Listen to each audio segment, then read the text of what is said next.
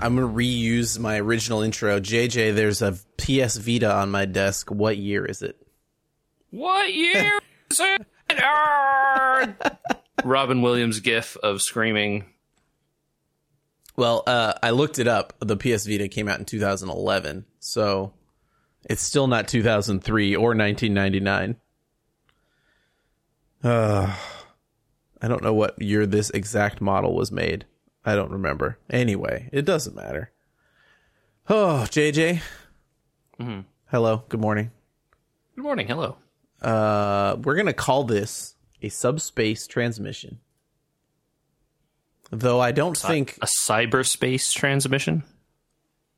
I'm just gonna let you do the rest of the podcast. I just I didn't think of that. I should Come have on, thought man, of that. that. was like the first just one. literally right there, and I didn't see it, which means uh, I am not the one. Is just- anyone the one here? Really? Apparently, no one is the one. Yeah.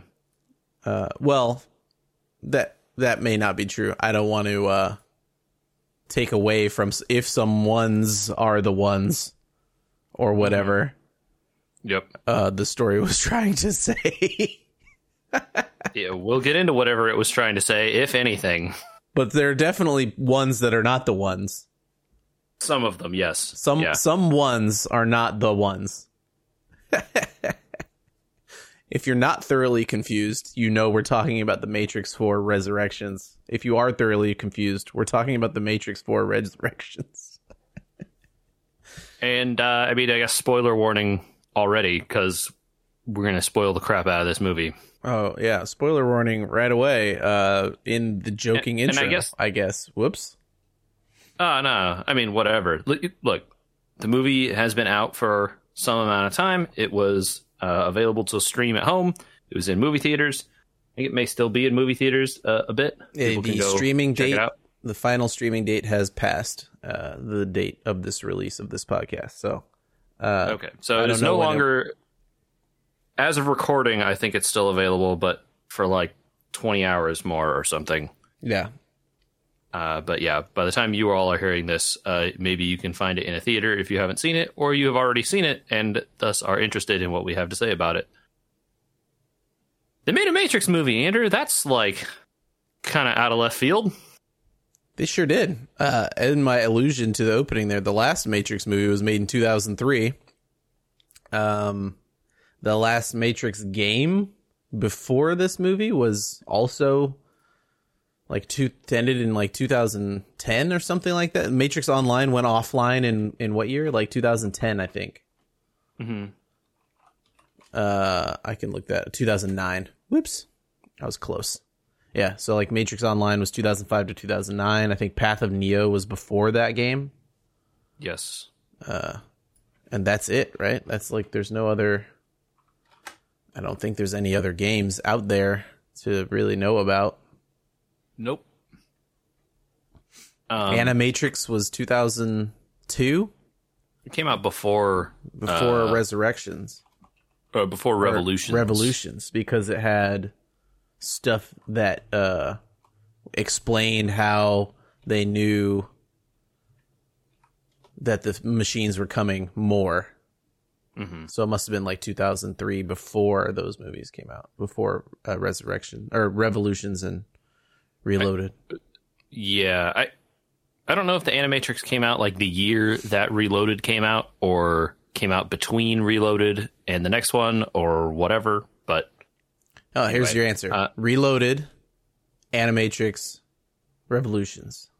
okay, I was close. That was uh anyway, the the Animatrix is an interesting thing if you go back to it because again, all those stories are canon, especially the one that tells you the history of what happened. Sure is. Also, uh, you know what's canon is the thing that they introduce in this movie to some people that haven't seen the Animatrix, which is that you can have those bots switch sides.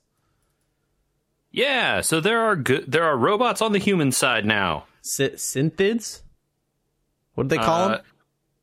So that is like one type it's like a pro that's the like the thing they created to give programs a physical presence right? Because there there are both robots, right? Like the like the swarms, and like they, they you meet a few of them on the um, Mnemosyne, the the ship, right? There's a few like robots that are straight up on their side. Uh-huh. Then there's also like programs that are on their side, like Right. the Morpheus program and other ones Right. Um, who they use that like weird cube technology or whatever to make real bodies. Yeah, uh, I was very confused by how that cube technology like looks very uh hologram like in the beginning of the movie where it's like he can generate himself into this this uh m- magnetic cube formation ball thing Yep. on the ship but uh then apparently you can they can leave the ship And you can just go wherever with it. Yeah, apparently. yeah Okay. it's you know, sci-fi movie does sci-fi stuff. Okay, sure. Yeah, yeah. Uh, it was just unclear. I, uh, yeah. Anyway, there's uh, yeah. So that's explained, kind of. Uh, But like you know, the fact that the Morpheus is dead is something that people might not realize is something that was spo- known. Spoilers, I guess. well, we talked about know. the, you know, again, know. we talked like Spoilers. spo- spoilers up top, but yeah, you know, like Morpheus is dead, and they go into it in the movie. They they do eventually tell you why you're getting uh uh shoot, what's this guy's name? Yasha something? Yeah. What, Yeah, is it? Oh, uh, the guy that came back to play Morpheus, or yes, yeah, Ya Yahya Abdul Mateen. Yahya Abdul Mateen the second. Yeah, I've never heard of this gentleman before. He did a great job, I think. he did a great. Yeah, no complaints about I his like- uh acting. I, I like his uh his entrance from the bathroom where he pretends to be Laurence Fishburne. There's uh, he has several good scenes of acting uh, Morpheus like uh, or, or Laurence Fishburne like uh, that I thought were pretty funny. Yeah, I would I would call that Laurence Fishburne like and not uh not Morpheus like, I think. And I think the thing that I'm going to just end up coming back to a lot in this is that I think this movie tried to do too much. It sure felt like it was a little rushed at the end, I'll say. Not just the end. I, I think they I thought the pace at the opening was all right. so I, I think the I think like the first third of the movie is my favorite part. I like uh, um I definitely like more scenes from the beginning of the movie uh in my head when I think about it.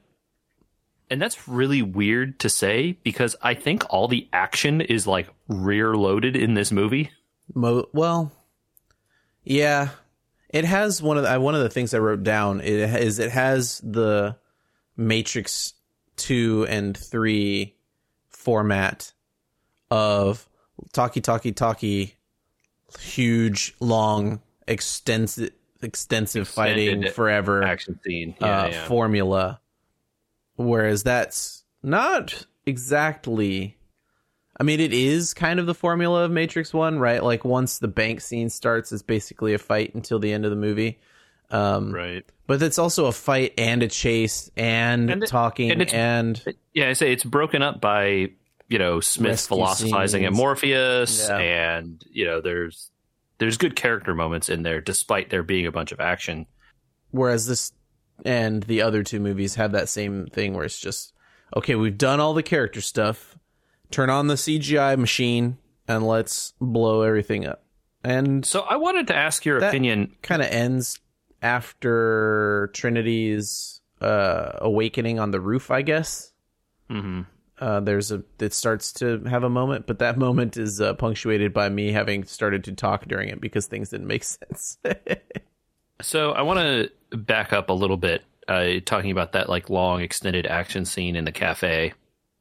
Oh, the cafe scene is fine. It's after the cafe that uh, I I noticed the extent of the.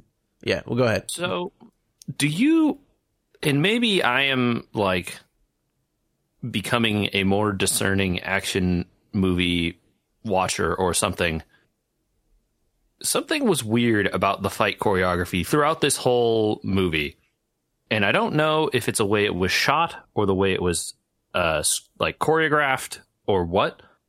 All the like fight scenes felt kind of bad, and I don't know how to explain why I feel that way. Because I, I watched the movie again and I scrubbed through it for parts that I remembered and wanted to like rewatch, uh, like ju- just yesterday, and the fight scenes feel slow or Yeah, something. I did notice that they felt uh, like like I, I don't feel like it's weird to so say this about they're John punching Wick. each other. Yeah, It's weird to say Go this about John Wick, but it feels like they slowed it all down for him. Yes. Yes. And the and even when he's not in the fight. And so like I understand look Keanu Reeves is older than he was when they filmed The Matrix. They can't have him running on the wall, right? Like that's not going to He, the dude gets Look, he- he would have- he would have John done it Wick if- movies. Is my point. if So they if they wanted to put him in a wire suit and have him do the Hong Kong, you know, run around the ceiling stuff or whatever, I'm sure they could have found a way to make that happen. But they weren't doing that. Hmm. And so they're not going like no one in this movie runs on the walls, right? That was cool stuff that happened in those other movies frequently. well, he can't do. The point of this thing is that he can't do a lot of that stuff, right? Like Trinity multiple does a times. slow motion air kickflip or whatever in the first 10 seconds of the first movie. No, I know.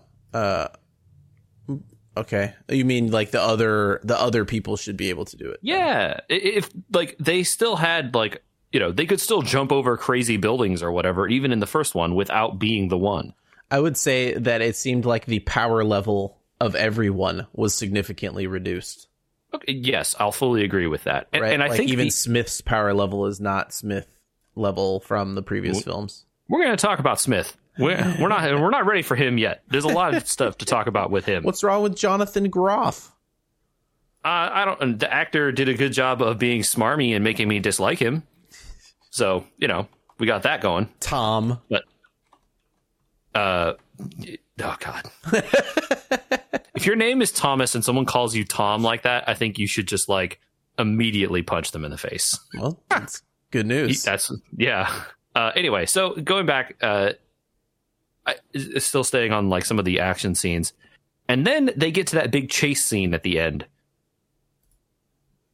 It felt like now, uh, having recently seen the Boba Fett show, it's not the slowest chase scene I've ever seen, but it felt pretty slow for what was ostensibly a group of people on a motorcycle and high speed cars running through the streets Mm.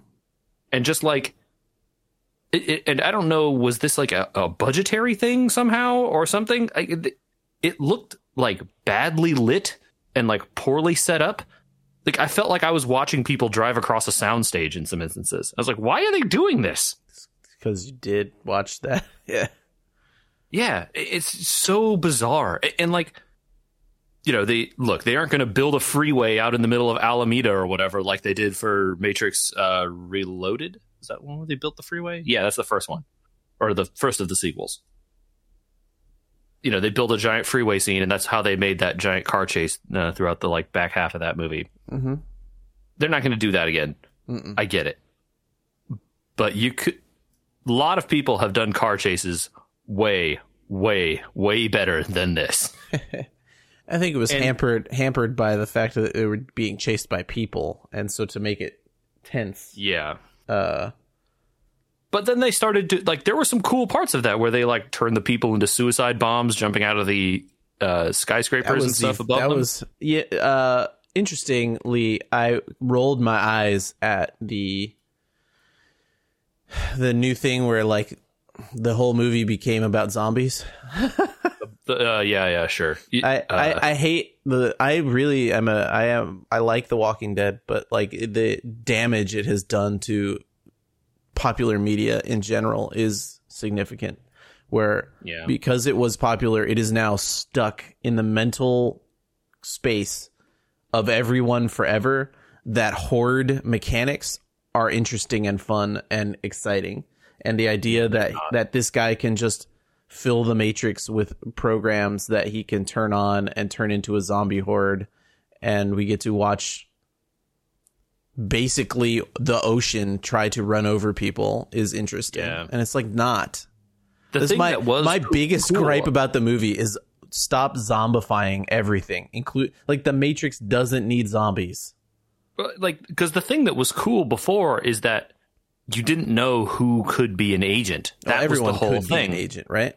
Well, yeah, but you didn't know who they were watching through if they were going to turn into an agent at any time. That was why it was risky for them to be out there acting the way they would be, and why they were, you know, like had to sneak around and do stuff underground, and Yeah. you know, uh, why they stayed in dimly lit alleyways and like goth clubs instead of going out, you know, in the street or whatever Mm-hmm. and and so like the whole like premise that any person could just turn into an agent when the system felt like it needed to assert control was the cool thing. Now he's just like ah i can just take over everyone then give them black eyes and then make them zombies and Well, this, he's not even taking anyone over anymore. It's saying like basically the Matrix went from okay, well, we don't want to have a huge impact on the Matrix uh, systems, and so you know we have these four guys that can run around and do the thing, which they still have for some reason. I guess maybe because there's warring factions in the machine world now or whatever. yeah Uh, so that's the like their narrative then- justification for that but then also this new architect, whatever you want to call Neil Patrick Uh, his, his name is the analyst the analyst. Okay, he calls himself that that's fine. Um, has just filled the Matrix with mostly it seems like fifty percent bots that pretend that they're not, and so now you can't tell if someone's a program or human. So his the the explanation that is given and in the movie, which again I don't I agree with you, it's a bad conceit, is that he can just insert his bot program into any person plugged into the matrix. However, like really? Because that's the what people, they that's what they say. He's like, I can turn anyone later- into a bot. Well, it, because later they imply that they're just programs.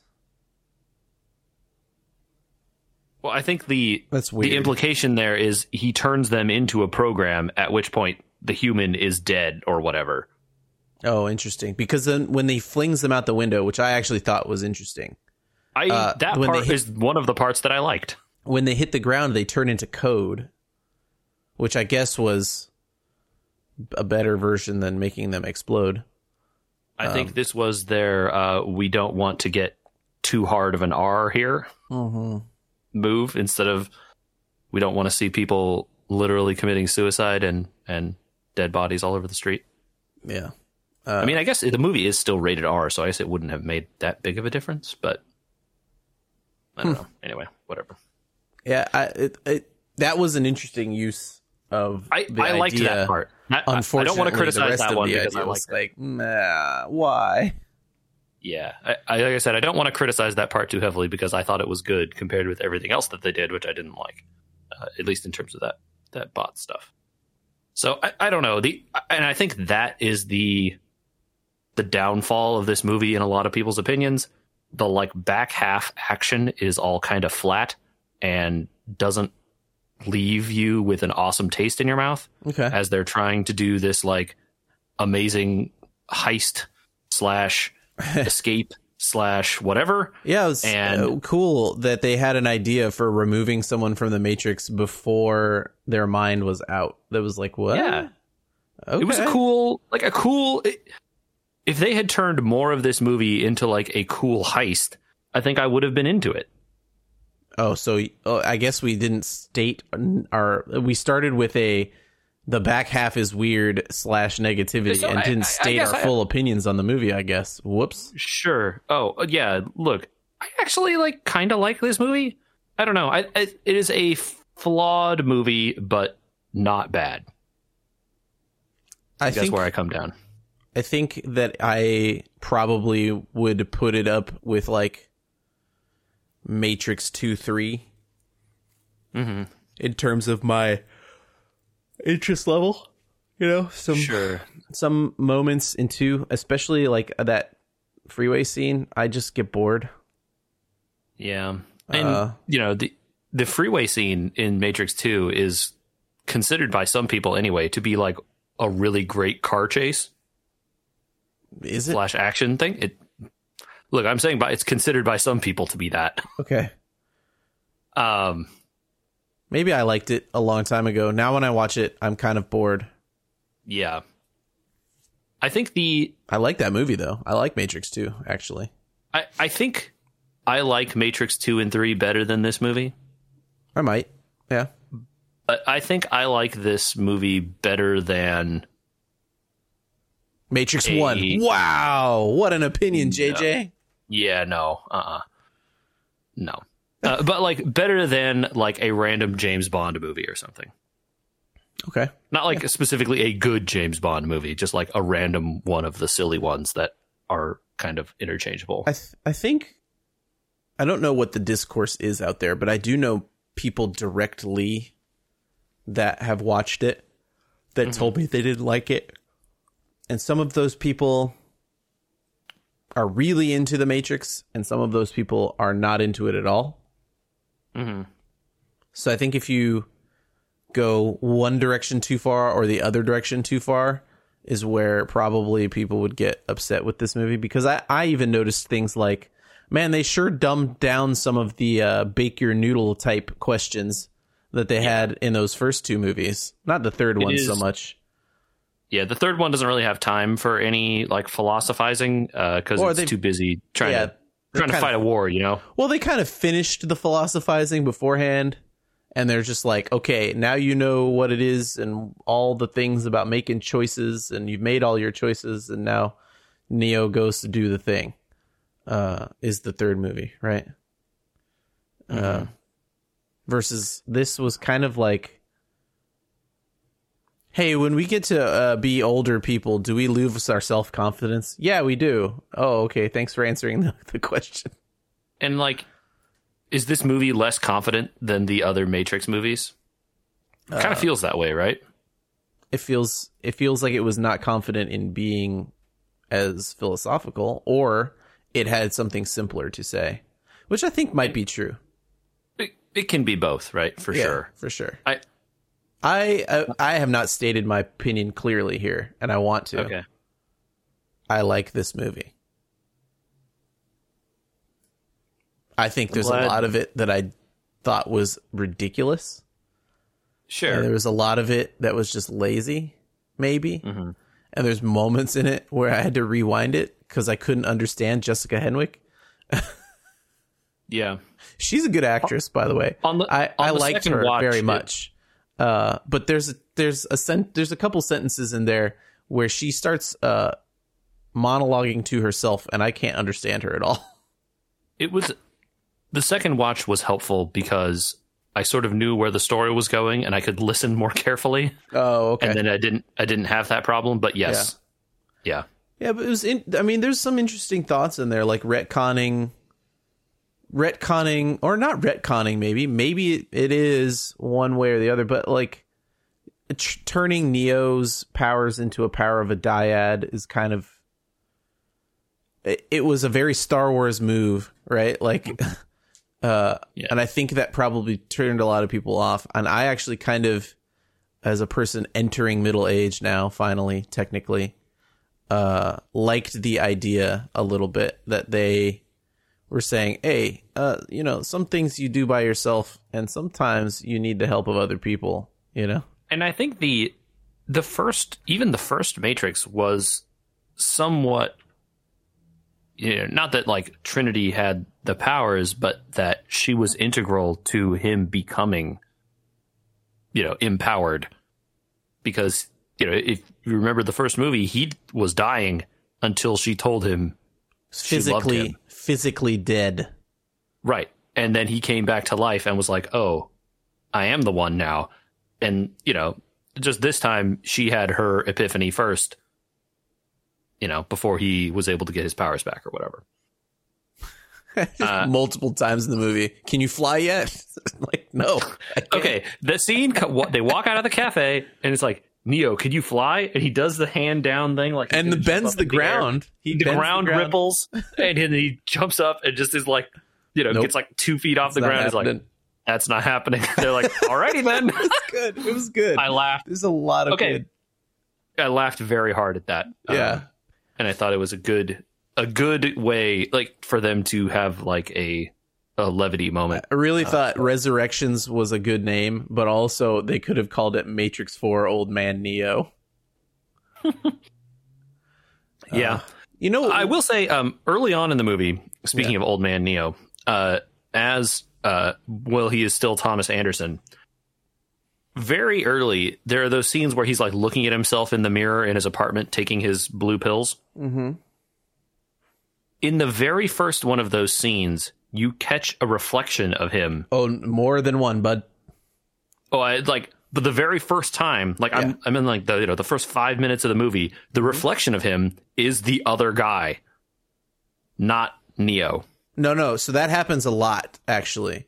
So, uh, I when- only no- I only noticed it like on this second rewatch. Oh, I okay. didn't Yeah, I noticed the it first time. I noticed it the very first time Jessica Henwick's character Bugs talks about Neo. She says it, ha- and I think that's that happens before she sees Neo. We see Neo for the first time. E- either way, so the first time you see Neo, he, you actually see his reflection in a computer monitor, and it's and it's not him.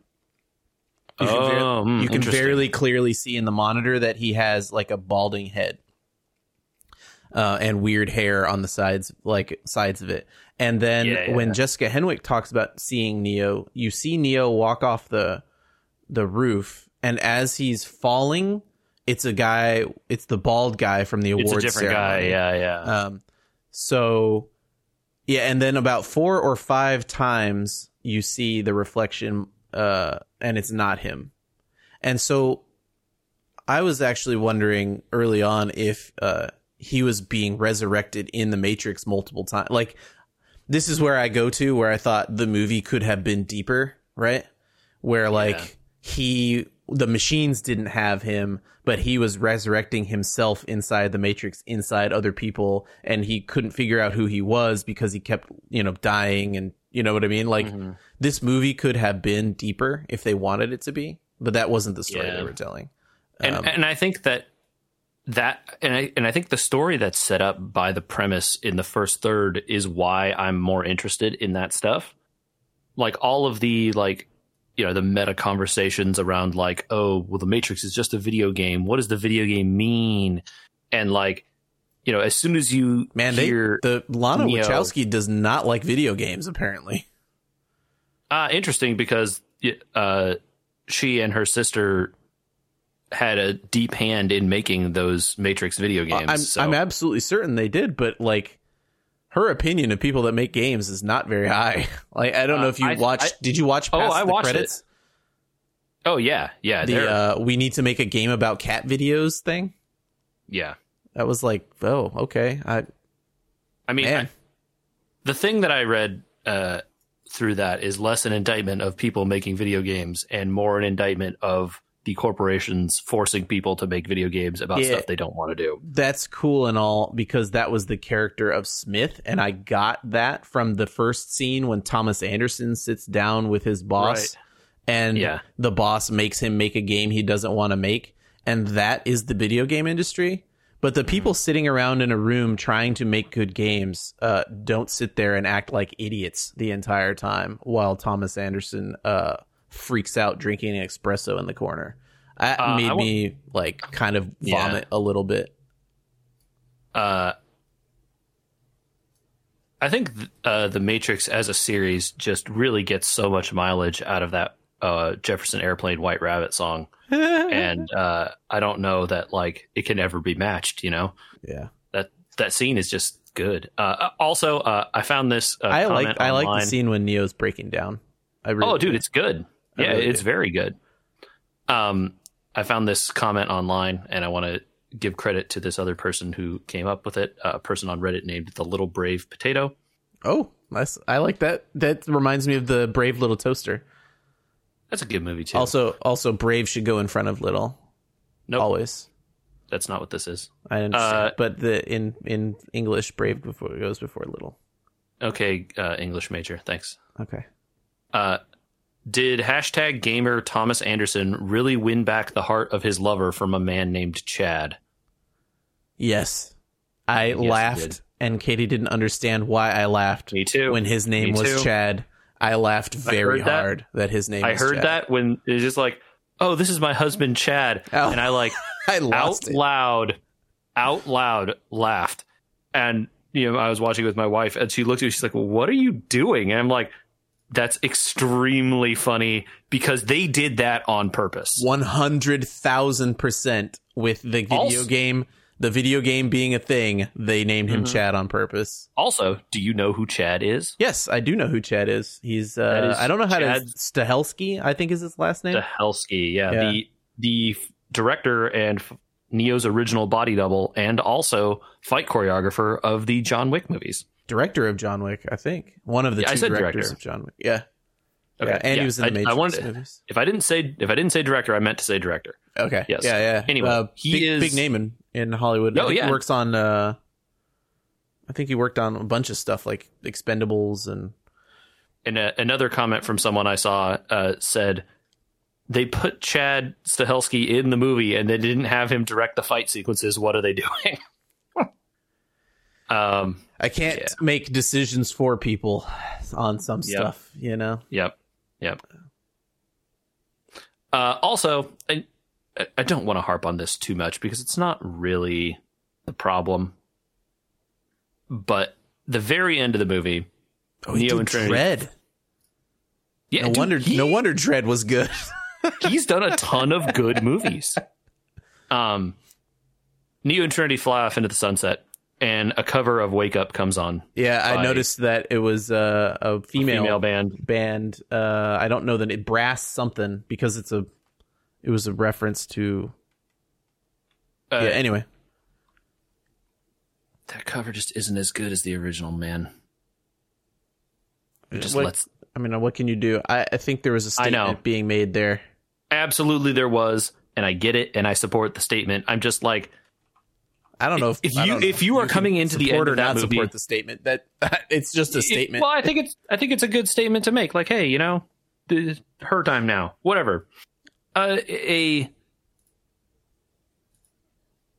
if you're feeling let down coming off the end of that movie because you didn't like the final action scene, they get their like revenge on Neil Patrick Harris, and that was she pretty kills good. I like that. she kills him a bunch of times, which is actually very funny and good. and then snaps to bring Um, him back. I like that too. Yeah, it's just like she like she like you know punches his jaw off and then snaps to bring him back, and then he like says something like, "Can't you control her?" And she like punches him across the room, you know, and it's just like uh very I, good. I have a hard time. And so if watching, you're feeling let down by that, and then like the cool, you know, one of the great things about the end of the first Matrix movie is he just flies off. There's no explanation about what happens, and then that he flew off, yeah. and then wake up starts. And you're like this is awesome. What an awesome ending to this movie. And just that cover doesn't have the awesome feeling at the end the way that first one did.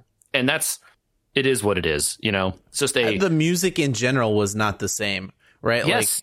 The soundtrack uh, wasn't as good Oh well, uh, it was just different, right? So it didn't have the same like m- metal and techno and all that stuff going on that the first one did.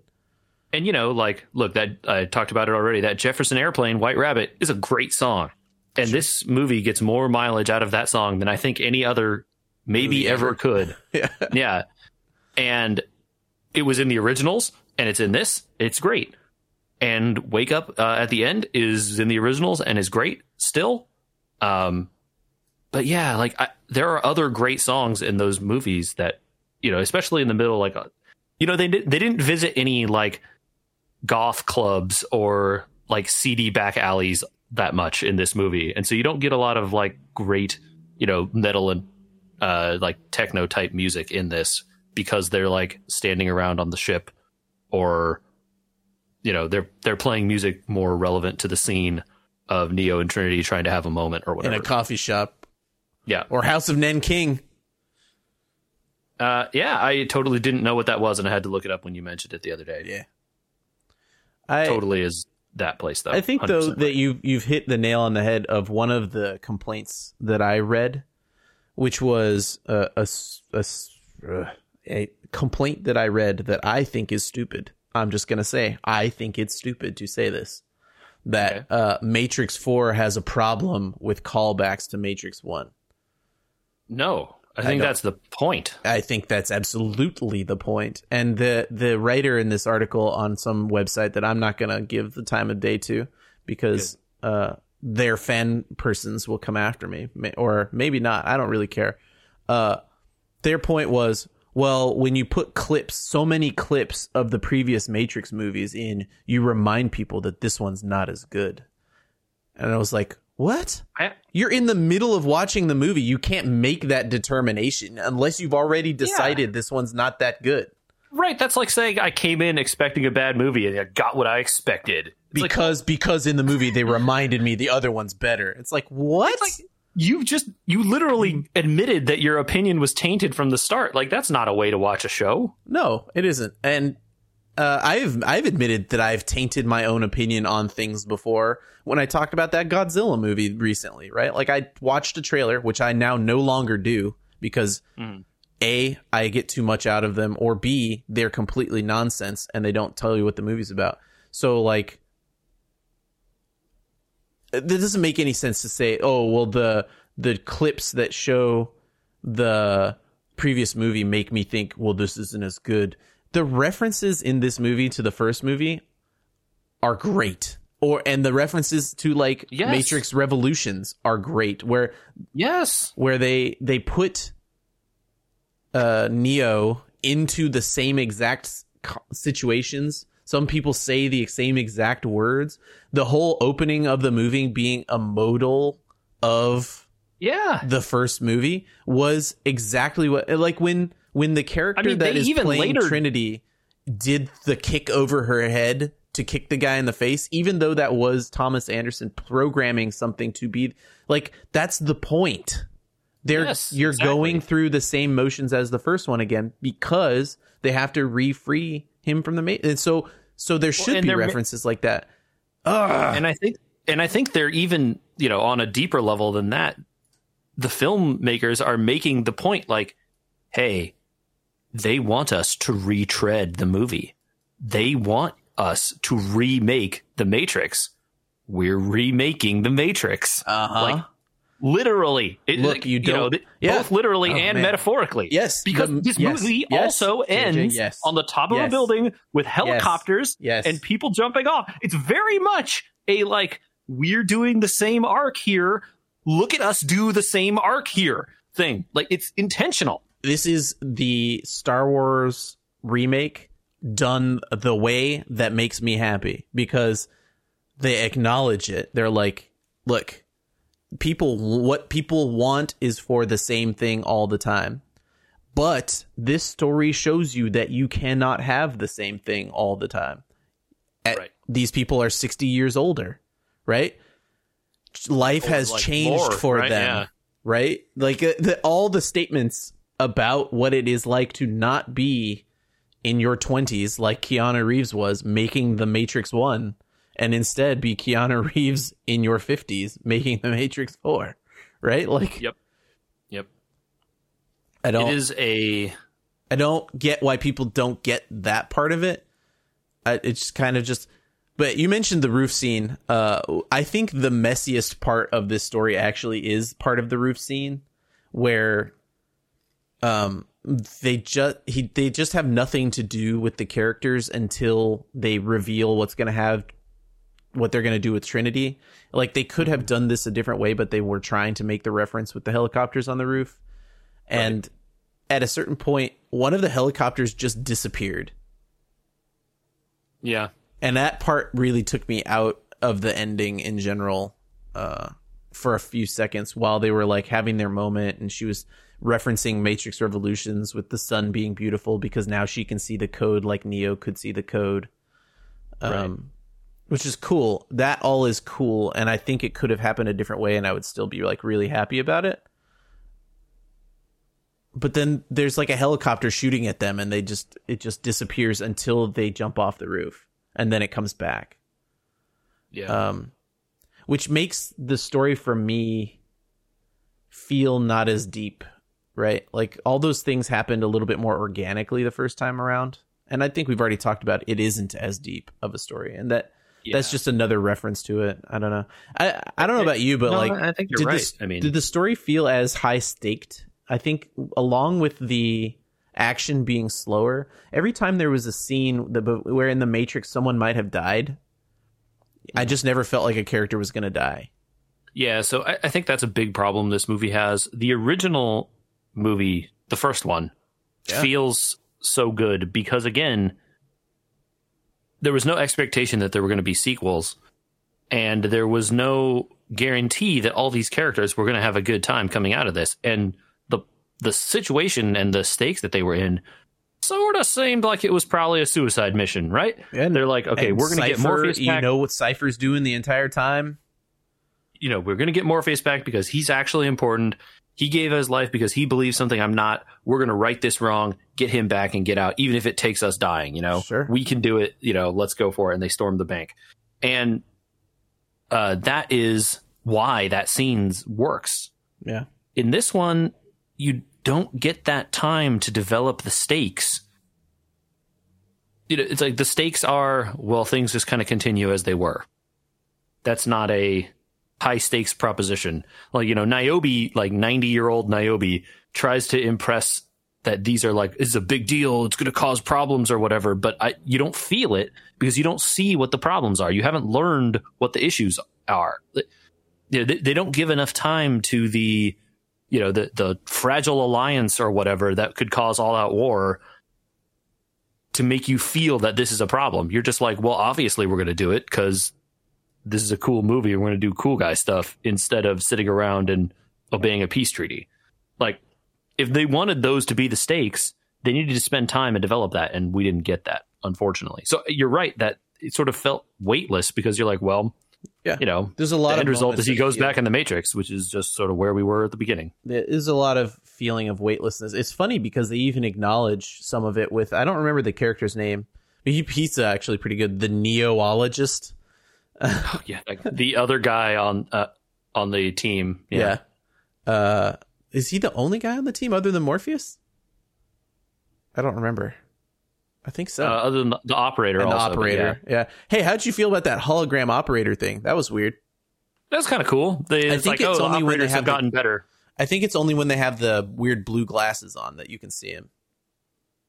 Is that I didn't catch Yeah, that, but I'm that pretty sure be. it's only when they have their sunglasses on that they can see the operator. Hmm. I gotta. I would. Okay. I've only watched it once. I can't confirm.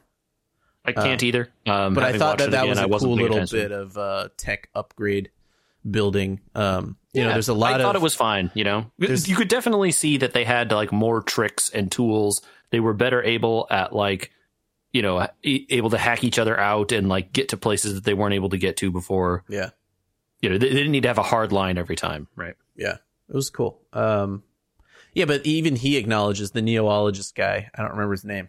Uh, acknowledges like, uh, oh, uh, you know, every or one of the characters is talking to him. You know, everybody that shipped with him before. Also, interesting use of the word, uh, i- in terms of like pop culture, using shipped instead of crude. Mm-hmm. Uh, I don't know if that was intentional or not. You know, uh, Yeah, yeah. You never know, never especially know. that word in particular. that word in a context of a film that uh, we'll talk about in a minute, I guess, uh, has been uh, maybe debated in some circles about what it's about. Um, interesting use of that word. She says uh, that everyone that's been with him has died. You know, Yeah. and uh, and and the uh, the neologist. I wish I could remember his name. Um, says, "Oh yeah, we're definitely all gonna die." And I thought that was a funny thing. That like, oh okay, maybe yeah, maybe they will all die or something.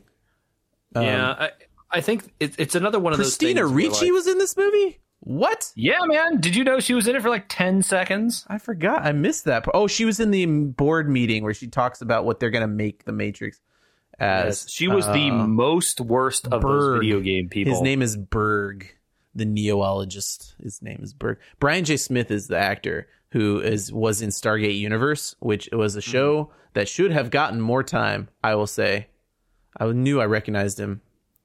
Uh, that that show was going to be good, and then they canceled it because People Christina still- Ricci's uh, part is the like marketing person who comes in and is like, here's our, you know, focus groups analysis of the Matrix, and the things they most associate with are originality and fresh. like, you're just like, I want to punch you so badly. Well, she did a good job. marketing then. person. Yeah. Anyway, um, yeah, that was literally her entire part. She got named billing in the credits for that like one scene. Oh, there was a there was a dude on on other crews. Yeah, it's not like he was the only dude on any crew here. It's just the only one on that little group with bugs Man, that I remember. They literally just hired everyone from Sense8. That's what they did. I think if if you, if I had been a fan of Sense8, I would know this, but I didn't. Uh, Is yeah. that movie Sense Eight or Sense Eight? it's a show. It's a sci-fi show. Okay, Uh, and it was created by the Wachowskis. Yes. yes, yeah, and Michael. Yeah, I- I- mean, Michael it- Straczynski. I can't. ugh. Is it meant to be pronounced as two words, Sense Eight, or the for, the Sense8? word Sensate? Oh, maybe it's supposed to be Sense Eight. Yeah. Maybe it's just one word. I spelled that wrong, but you know what I mean. That's what I'm Yeah. curious about. Well, I- interesting. I've never uh, that interesting show. that they brought over a bunch of actors from their other show. That's cool. Well, I applaud uh, them as uh, you know, directors uh, get to pick their casts, and sometimes they got people they like. We certainly know there are directors in Hollywood who get away with doing this a lot. Yeah. Why not other ones? Who cares? No, it's it's cool. I I and I wish have any issue with it. I wish I knew more about that show because I would have seen the cast and been like, oh, cool, they're all from that thing. This is just a realization now that's happening to me. Yeah, I don't. Uh, again, I've never seen that show, so I can't uh, Yeah, speak much. I can't speak on it at all. I think. Yeah, gosh, I don't know. What else do I want to say about this? Uh, okay, we haven't talked about Smith. We should talk about Smith. All right, we haven't talked about uh, Neil Patrick Harris monologuing for like ten minutes. Which time? I meant total. Uh, okay, so I, I think two things. Which do you want to talk about first? Because I have opinions about both of them. So well, let's. Uh, Neil Patrick Harris is easier. okay, sure. Uh, so Neil Patrick Harris is the the architect type character of this. His name is Analyst. the analyst. Who's Right. the architect is apparently gone along with the Oracle. So They uh, wiped them, but but yet the Merovingian's back with his weird vulture outfit. So again, I want to like you know point out what they're implying here. They talk about the suits, but they really mean you know whatever programs are in charge.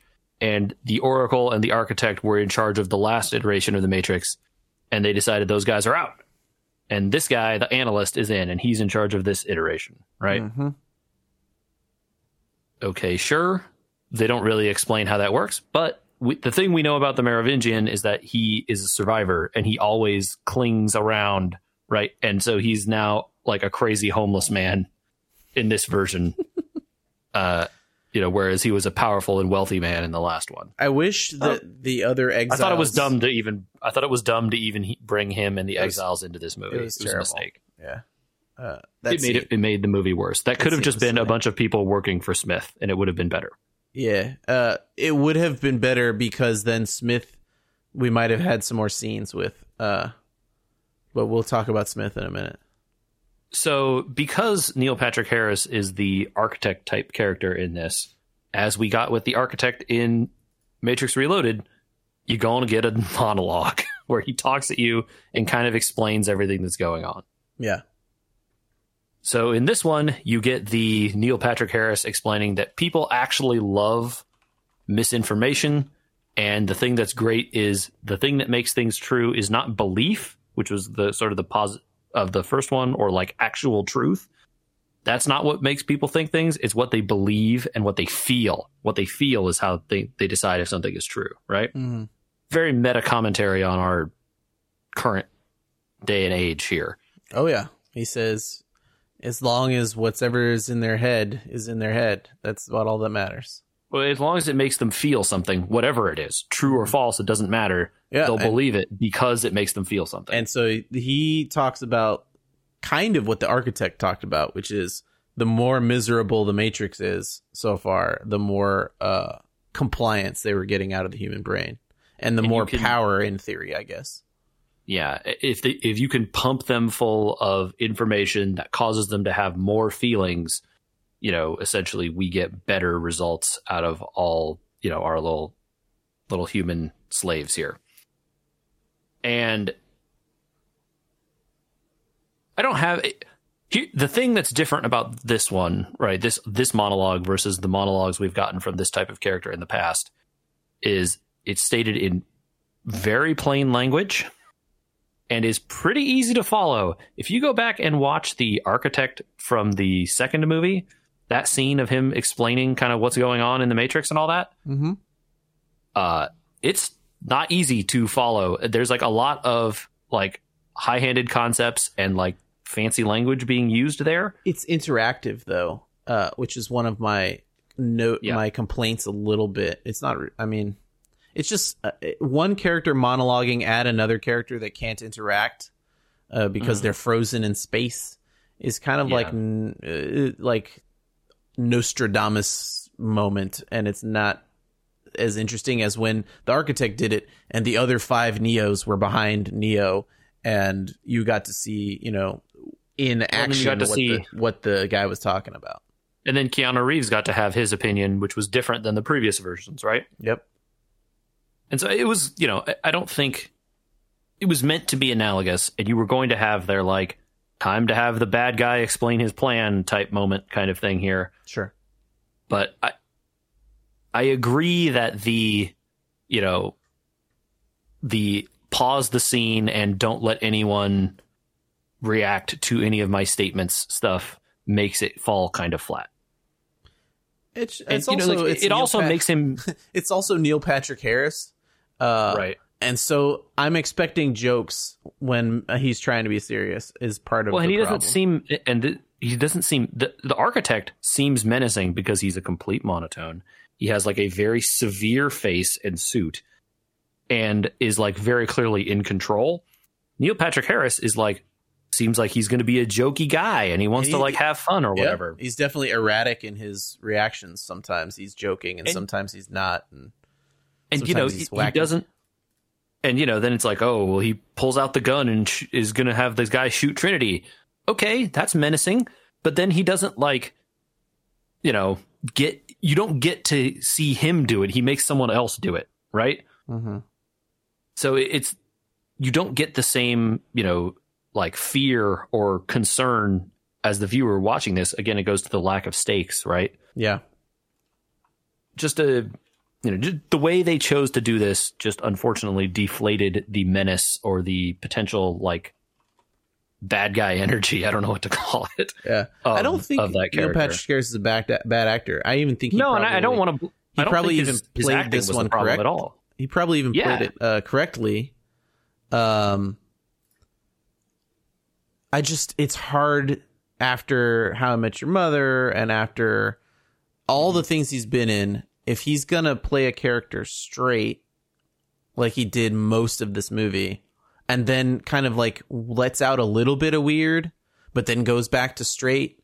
I ha- I I just I feel strange about it, and so it made the monologue stick out to me as like a this is really long moment.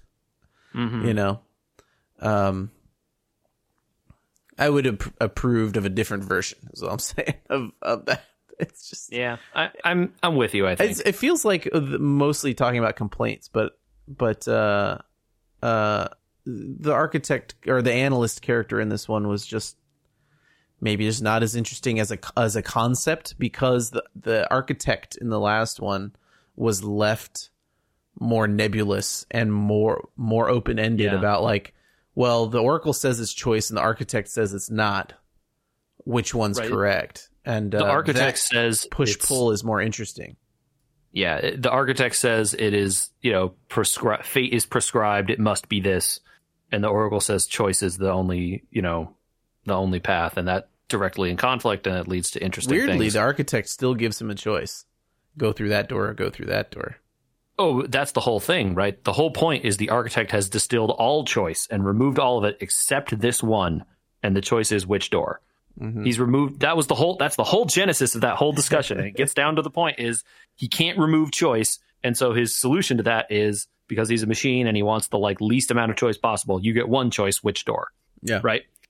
And that whole concept is more interesting than Neil Patrick Harris telling us about uh, social media being bad for you and uh, all that kind of stuff. And I, and again, I don't want to say like he did a bad job. I actually thought his you know portrayal of the guy was good. I just think that the the, villain isn't as good as the other villains, right? Mm-hmm. Like it, it's a script problem, not necessarily an actor problem. Okay. Although maybe if you'd chosen a different actor, it would have been better. I don't know. It's hard. no, I don't right? think so. I don't. I think Neil Patrick Harris is as good as you're going to get uh, in Yeah. that tier. I mean, Yeah, I, I don't mean? have any issue with Neil Patrick Harris in this, and it is actually very funny and fits very well because he totally looks like someone's therapist as he's like sitting there interviewing Thomas I, Anderson, being I like, really, I, I knew from the beginning that he was clearly a part of the Matrix, but I had hoped against hope that he was not the architect at the same time. I the, spent the whole movie And he was, like, just a that he was just some sort of therapist program, and that he was going to start showing up and being funny because of throwing the there. And then the cat starts happening, and you're like, ah, dang it, he's totally the architect. yeah. As soon as you saw the, the deal with the cat showing up multiple times, you're like, ah, dang, he's totally. Uh, all right. So Smith is kind of like our last thing, and I I think think, that- it's where we're going to disagree the most here. Okay. I think my issue with Smith is I don't know ever really what Smith wanted. And it's hard for me to like he shows up almost like a little bit like a Deus ex machina at the end to like save them from a situation. Mhm. And then you're like, "Wait, why is he here again?" Like didn't he want to get out? Isn't wasn't he out? What is the issue here? Interesting that they brought his code back. Why would they have done that? Right, why? Yes, exactly. I don't know why. After I don't know why after the last movie, Matrix 3, when the whole problem with the Matrix was Smith.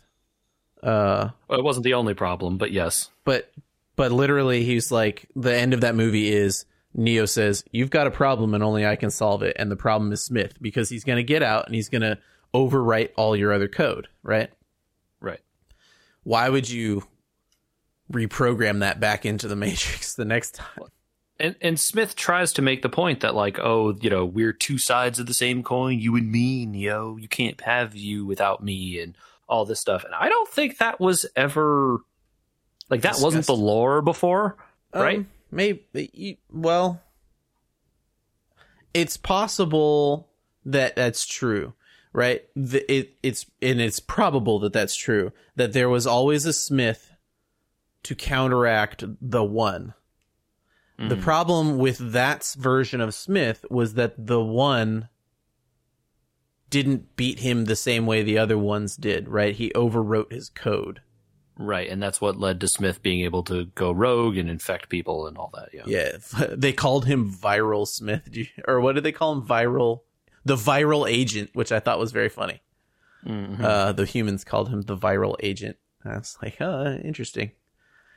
Um, so why? I guess if you're trying to put Neo back in the Matrix because you need Neo and Trinity, then you also have to antagonize Neo somehow, even in his current situation, and therefore you reprogram Smith as his antagonist boss. I I'm very confused about how that all works and Yeah, why. I don't, and, and I agree with Uh, you. I think it's it's part of why. And again, this isn't the actor's fault. I think he does a a good job of being dislikable, but the the character, you know, Hugo Weaving's character started from a place where he was like he worked for the system. That was his whole thing. There wasn't more to it than that until he stopped. until working for the later when he stopped working for the system. But that's a character arc, you know? Yeah, Like you're getting a, a, an arc for this guy. In this movie, you got a setup for a character who then shows up later for unexplained reasons.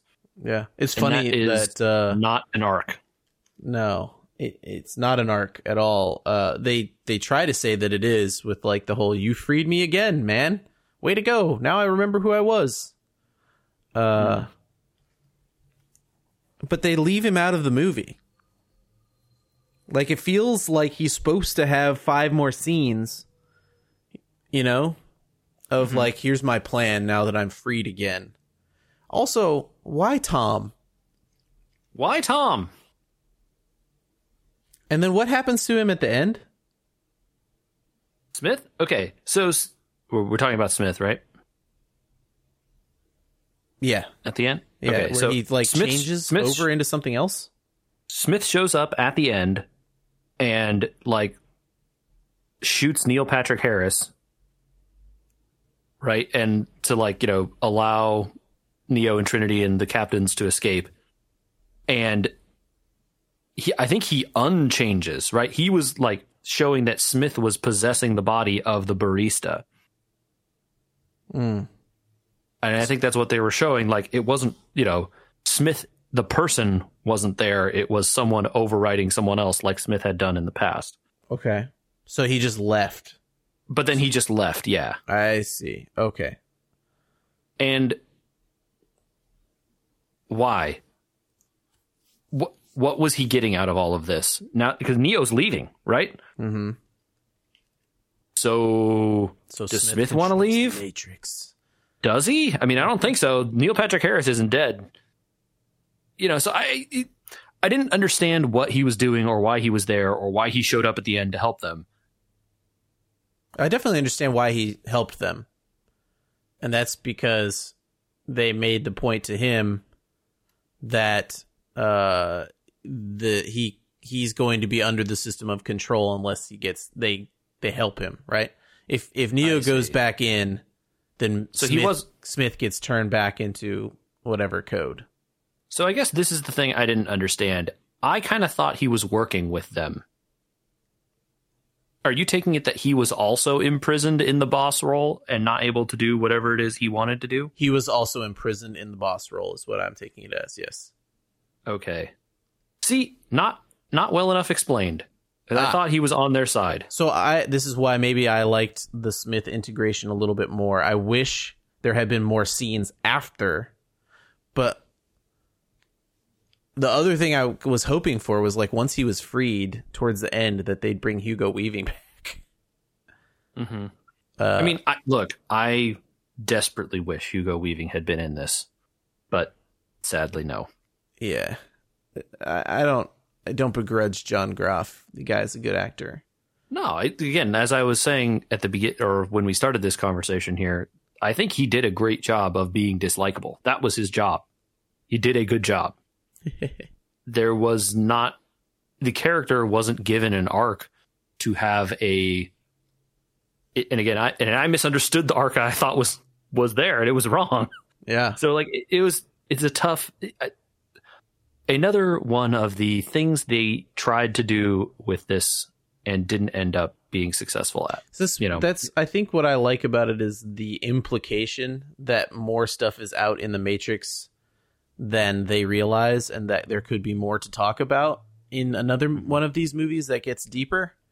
Well, Warner Brothers would love for you to think that there's more stories for them to tell here because they want to do more stories. I would I would think there's more, but I was left uh, hoping for more instead of knowing that there was more. Right? Yeah. Like in the previous movies, you know that there's more. That either they're going to tell you or they're not, because sometimes it's better to not tell you things. Well, it, I, think anyone can agree that the end of the first movie is good and perfect the way it is because it doesn't tell you anything. mm-hmm. And you know, the one of the criticisms of the second and third movies is that yeah, they kind of explain too much. It was better when you didn't know, Mm. right? And this this movie also falls into that pitfall a little bit. It like explains stuff a kind of a little more than it needs to, I think. The, Yeah. the mystery in some instances would have been better. But here we are. Uh, final thoughts. Fights uh, they didn't learn their lesson from previous movies. They're still too long. Yep. I think the- Story light with low stakes. Enjoyment level uh medium to high. yeah, I It's I- weird. It's weird to have spent the whole time saying we, what we spent work. the whole time complaining about what it didn't work, but like in the end, I think the on the whole, like I said, I had a good time watching this movie. I think things I- that did work were were simple, and that's why you spend time talking about other things that didn't work is because those things were moments where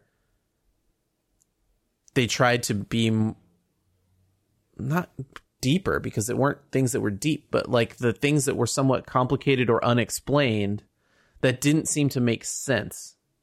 Well, and I think they did. You know, again, I'll go back to my favorite scenes in this at the beginning where you start to feel like he is going crazy, right? Oh yeah, I liked that it. I- scene. it's like it was a great scene. Uh, You know, they have White Rabbit playing. They're he's taking those blue pills. He's like every day is the same day. They're saying the same lines over and over. It's it's messing with your noodle. Oh, it's the gotta have bullet time. Got to It's just like you are going crazy. It it would make you crazy. I sincerely It was thought- good. I sincerely thought maybe there was a chance until maybe the end of that White Rabbit scene that they were going to really try to push you into thinking that maybe the entire Matrix franchise was fake and that you had watched video games. Dude, what a mind job. That would have been so cool. That would have been really cool. And I, I don't mind that they backed off of it and they're like, no, no, no, no. The Matrix is real and this was all real and he's got to get Well, Trinity out. And, and that's fine. That's a different story. I'm saying, I'm saying that's a different story and that's cool that they told a different story. But, but they did a good job up through that White Rabbit scene of being, of you being like, okay, hold on. Thomas Anderson's a video game guy and he wrote a modal mm-hmm. that was the original Matrix. Okay, and now they're saying he made Matrix games, except for the fact that there were reflections that were incorrect. Mm-hmm. Uh, that if you spotted them the first time through, like we did, uh, that you then were like, well, the reflections are telling me that this is all a lie, right? That something is going on. that something is going on. Now, when then the therapist came in, and I was like, okay, okay, okay, okay, hold on. There's a chance here that whoever this guy is, we're actually going to see who this guy in the reflection is because he's losing his noodle and he's really Thomas Anderson and he's been thinking, you know, he's this person that Yeah, lives in the Matrix and all this other stuff. I- and his his self image is Neo. I think because those early scenes are so good and they get you thinking along those lines, then when they they about face and go, yeah, actually no, you're kind of like, oh man, like you, know, you had the like, oh, this was such a cool idea, and then they didn't do it right. The the only like the the overriding complaint really that can be applied to almost every co- thing that I've had to say that I disliked about this movie is that I really liked, and I think you know a lot of people really loved that first Matrix movie. I also liked quite well those sequels, and from that you know place, it's so hard to deal with the expectations of something that are so great and bring it back to something like this, where you're just like, is you know. It, you can't ever manifest 100% of what people are expecting out of you. No, right? and that's that's part of the point of this, and that's what I was gonna say next was their their acknowledgement of your expectations is rampant through this film. Yeah. Yeah. Jokes, callbacks, clips. I mean, literally, they literally show you all the like best parts of some of those older movies, right? And- the most they- famous yeah. scenes. And they they go to Morpheus takes Neo to the training room. And Mhm. and in the training room basically tell you No man, Neo's an old man now. You know, and the and the writing is is literally about like, hey, when you grew up watching that Matrix movie, you were a young person. Now you Totally. are an old person. Yeah, totally. And that is part of why it works in Yes. the end, Yeah, right? Is that sure. because they they acknowledge and you know like like so many reboot movies do not do they acknowledge the fan expectations they acknowledge the like hopes and dreams of everyone that come into this movie and then they say sorry that's not the story we're telling Mm-hmm. And then they go on to tell the story they do want to tell. And i think that's why you find online like some deeply divided opinions like people giving this movie one and two stars and people going like i loved this movie. I think it was the best movie i've seen in years. And that's where that divide comes from right? Some people understood and were okay with the idea of moving along and going to this you know on this other story that they wanted to tell and understanding that like you know they can't meet expectations like that. And other people going well i wanted my expectations met. And it's not wrong to feel either way i guess. You know it's just do you are I don't you think willing that's the to fault of the movie if you felt no like, totally not. No. like you you can't go into a movie being like well why didn't zion exist still? Why wasn't there this? Why wasn't there and it's like you wrote a different movie and you're like like i was just saying i'm not going to give this movie one star because they didn't do the thing where the movie ends and i'm still wondering whether or not the matrix was real and whether neo has made it all up in his head. You know like Mhm. i wrote a different movie in my head as i was watching this movie. That doesn't mean this movie was bad right? Like or like other people that You're came right. into it being like well why wasn't it the same as matrix 1 because they made all these callbacks to matrix 1 and it makes me feel like they should have made matrix 1 it's like that's your expectation. It's not what they made Right. And it is a case where a lot of people who give this movie, I think, or ha- have not given it uh, the time of that it deserves, is they weren't able to put aside their expectations to watch what exists. Right. like this is the movie that was made. You have to accept this as the movie as it is. yeah sure and if you if you didn't like you it know- on its own merits that's fine Sure. And as we did throughout this entire discussion, there are things to criticize, Yeah. right? And it's not a perfect movie by any stretch. There are problems. oh yeah any movie with But I think any movie overall- that finds a way to me- mechanically include zombies when really there is no reason to uh, automatically gets docked a point Sure. And I think you could just say any movie has things to criticize about it, right? There's just such huge endeavors. So many people get involved. It's impossible to be perfect. saving private ryan is perfect Eh, there are problems. And there are, with every movie, any movie has some subset of problems, right? And this one does. I think the issue is that because this is such a forceful statement from the creators saying, you know, we are going to do what we want here, not what you expect. And I think that that is a maybe it's a hard pill for some people to swallow, you know? Hmm I'd make jokes about red and blue pills, but uh, society has ruined that.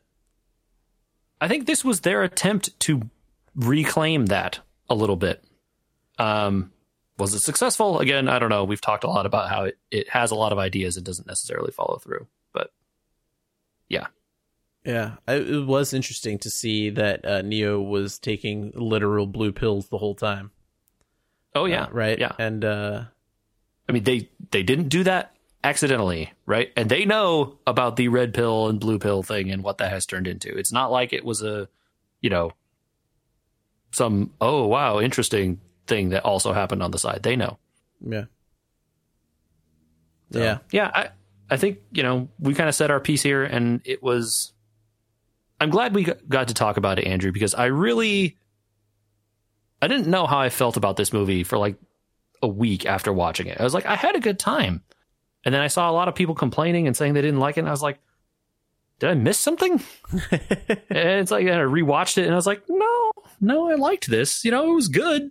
I was And, told you know- going into it that people like people that I uh, I'd say respect their film opinions most of the time said they didn't like it. And I was like, oh okay, uh, that's unfortunate that you told me that ahead of time. I, I- I'm still gonna watch it. You know, I'm still gonna rewatch Mm-hmm. those other three movies first.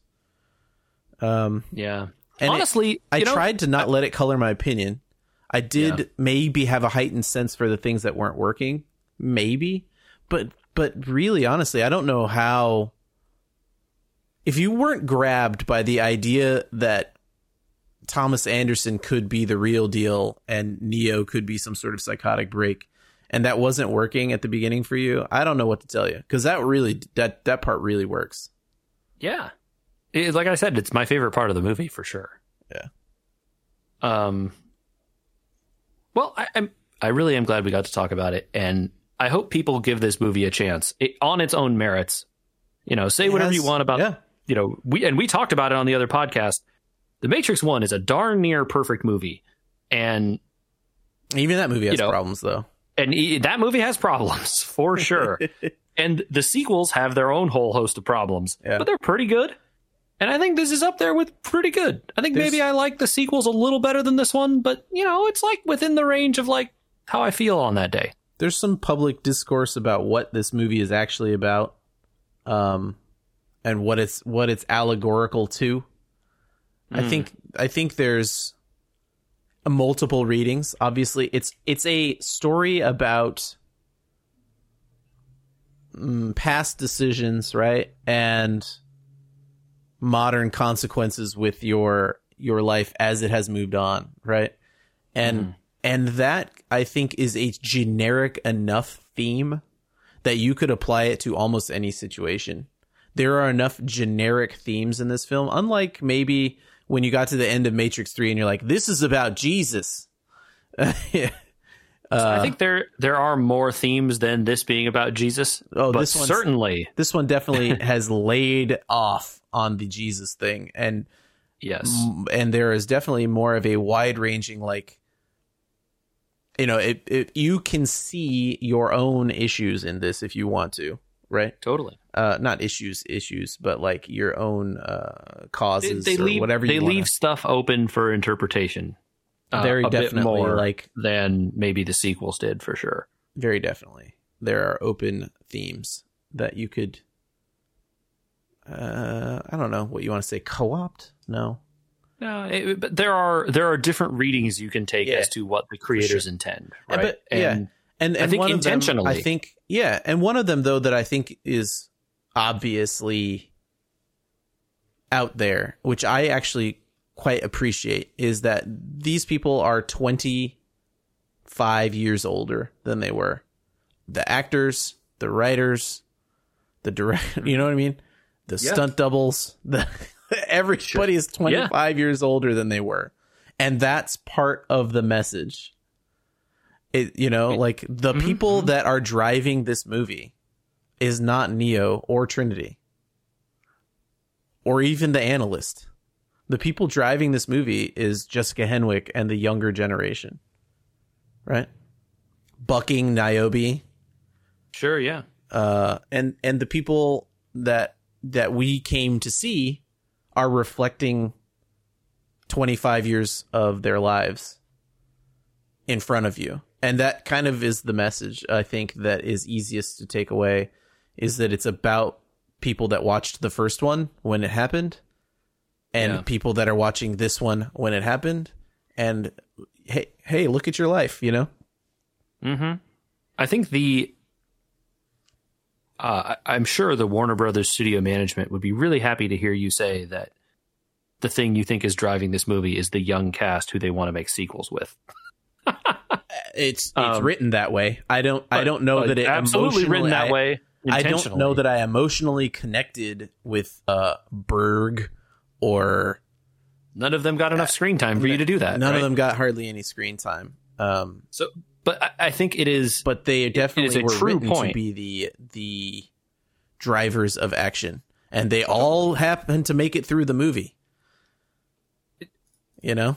Right. Yeah. You know, I mean, again, you know, they Smith even says the line, they're going to make this with or without us, right? Yep. And you can see the director speaking to you through Smith going, they kind of made me make one. I didn't really want to necessarily, Yeah. but here we are. Yeah. Right? Th- well, there's there's tons of references about like the old and the new. I think during the monologue, Neil Patrick Harris is like, "Your skin so much better in this version of the Matrix," which is a direct reference to how bad the CGI was in the in those movies, right? Yeah. Right. Yeah.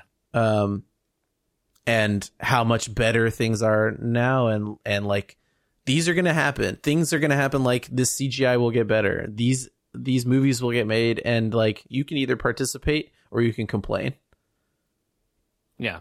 And and I think I'm happy that we both chose to participate and see what the vision was. And, you know, again, you can watch this movie, you know, evaluate it for what it is and decide I didn't like it. That's fair. But you can't watch it and say, "Well, this isn't what I wanted," and then go, "Therefore I hated it." That is that's not fair for what they chose to do, right? Yeah, considering the thoughtfulness that I think that we've, uh, uh, the thoughtfulness isn't in what it was in before, which was I'm going to bend your mind about what is really real and how we make choices in the world and whether you even have choices. And that was their mm-hmm. first go around. And this go around, they said to you what it was going to be, right? Like in the movie. And I think we spent a good amount of time uncovering that that is not the bad, the bad. Yeah. It, there is a little bit of bad, but the bad is the stuff that kind of didn't make any sense, or where they lost And, you know, the thread, or helicopters. There's certainly you can certainly envision a way this same movie was told, but it didn't have the I don't know what's the word like I don't know authorial intent or something of like the director having a voice and an opinion in the movie where they just told this as a story that happened to Neo and you come up with like a way like less likable movie I think right so. Yeah, I think if you told this straight and you didn't make references to the old movies, and you didn't, you know, if you didn't have, Yeah, the, if like you you, said, just did- authorial voice, yeah, it would be bad. if you just did the movie as the story that was written on the sheet of paper and didn't have all these references back and these things telling you, you know, like, you know, this is how it was, this is what it is, and that kind of stuff, you would have, you would not have come up with a movie that I think we both ended up enjoying. Mm-hmm. Yeah. All right. We talked it out. I liked it. Yep. I I will watch it uh, probably as often as I watch Matrix two and three, which is not very often. Yeah, Uh, fair, right? But that White Rabbit scene alone might be, get me to watch it one or one more time. So good, man. You know, you just go to your music uh, destination of choice and just put that song on. That song is a good song. Picture Jefferson yourself, Airplane, good on you. Picture yourself drinking five espressos and slowly overtaking your Breaking Prozac. out in the corner. Oh man, I want to see. I want to see somebody write the movie where it's uh where it's him just losing his mind the entire time because he doesn't know if the Matrix is real. For fifty five minutes, maybe. Yeah, and you know, it's also man, something else I forgot to mention. You know, the whole thing when that first movie was coming out, the entire marketing campaign was "What is the Matrix?" Yeah, They never, all the trailers, all this stuff, barely showed you anything of the movie because they're like, you can't understand. You have to see it. Yeah, So good, and this is them, you know, coming back to that and going, you know, was he freaking out? Can this, you know, all ah, so good. Anyway, all right. Hey, if you want to disagree with our opinion, uh, we'll debate you because I think Jej and I landed somewhere in the same zone, and uh, that means we get to team up on you. So, uh, wh- where would we email that, Yeah, you can you can email your uh, incorrect complaints about this movie to. There Ah, are correct complaints. There are There are correct lots of correct complaints. complaints. We we There are lay- lots of complaints Yeah, but are if you don't, yeah, don't don't lay out new ones. Yeah, if you want to give us some uh, critiques or whatever, uh, you can send those to podcast at weweregamers.com. Uh, we will happily hear them and be interested in your opinions because I think, as we've said, there are some valid issues with this, and I'm interested to see if other people found more than we did. Uh, so send that there, podcast at weweregamers.com. You can follow us on YouTube, search for We Were Gamers, all one word, hit that little follow and the bell, get notified when our sweet videos come out. Now, sometimes including video. They're good. There there are definitely videos on some of them.